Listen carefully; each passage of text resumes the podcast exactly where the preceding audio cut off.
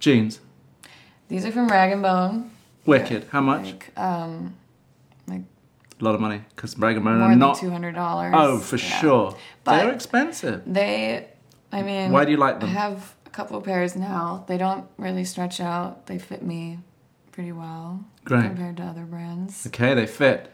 They fit. Boots. These are from Marc Jacobs. Let's have a look. I like that. They are a bit sick for the pa- pavement pounding. I got I them like in them. white too. Wicked. Yeah. So, do you know who did your. This?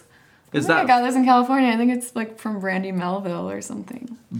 I need just- to put that down in the yeah. thing. Brandy Melville. Brandy Melville Who is, is like that? total Cali girl. Is it? Like one size fits all. It's like just Brandy Lots of- Melville. yeah, So they, they sell have a it in London. shitload of clothes. Is that what you're saying? Yeah.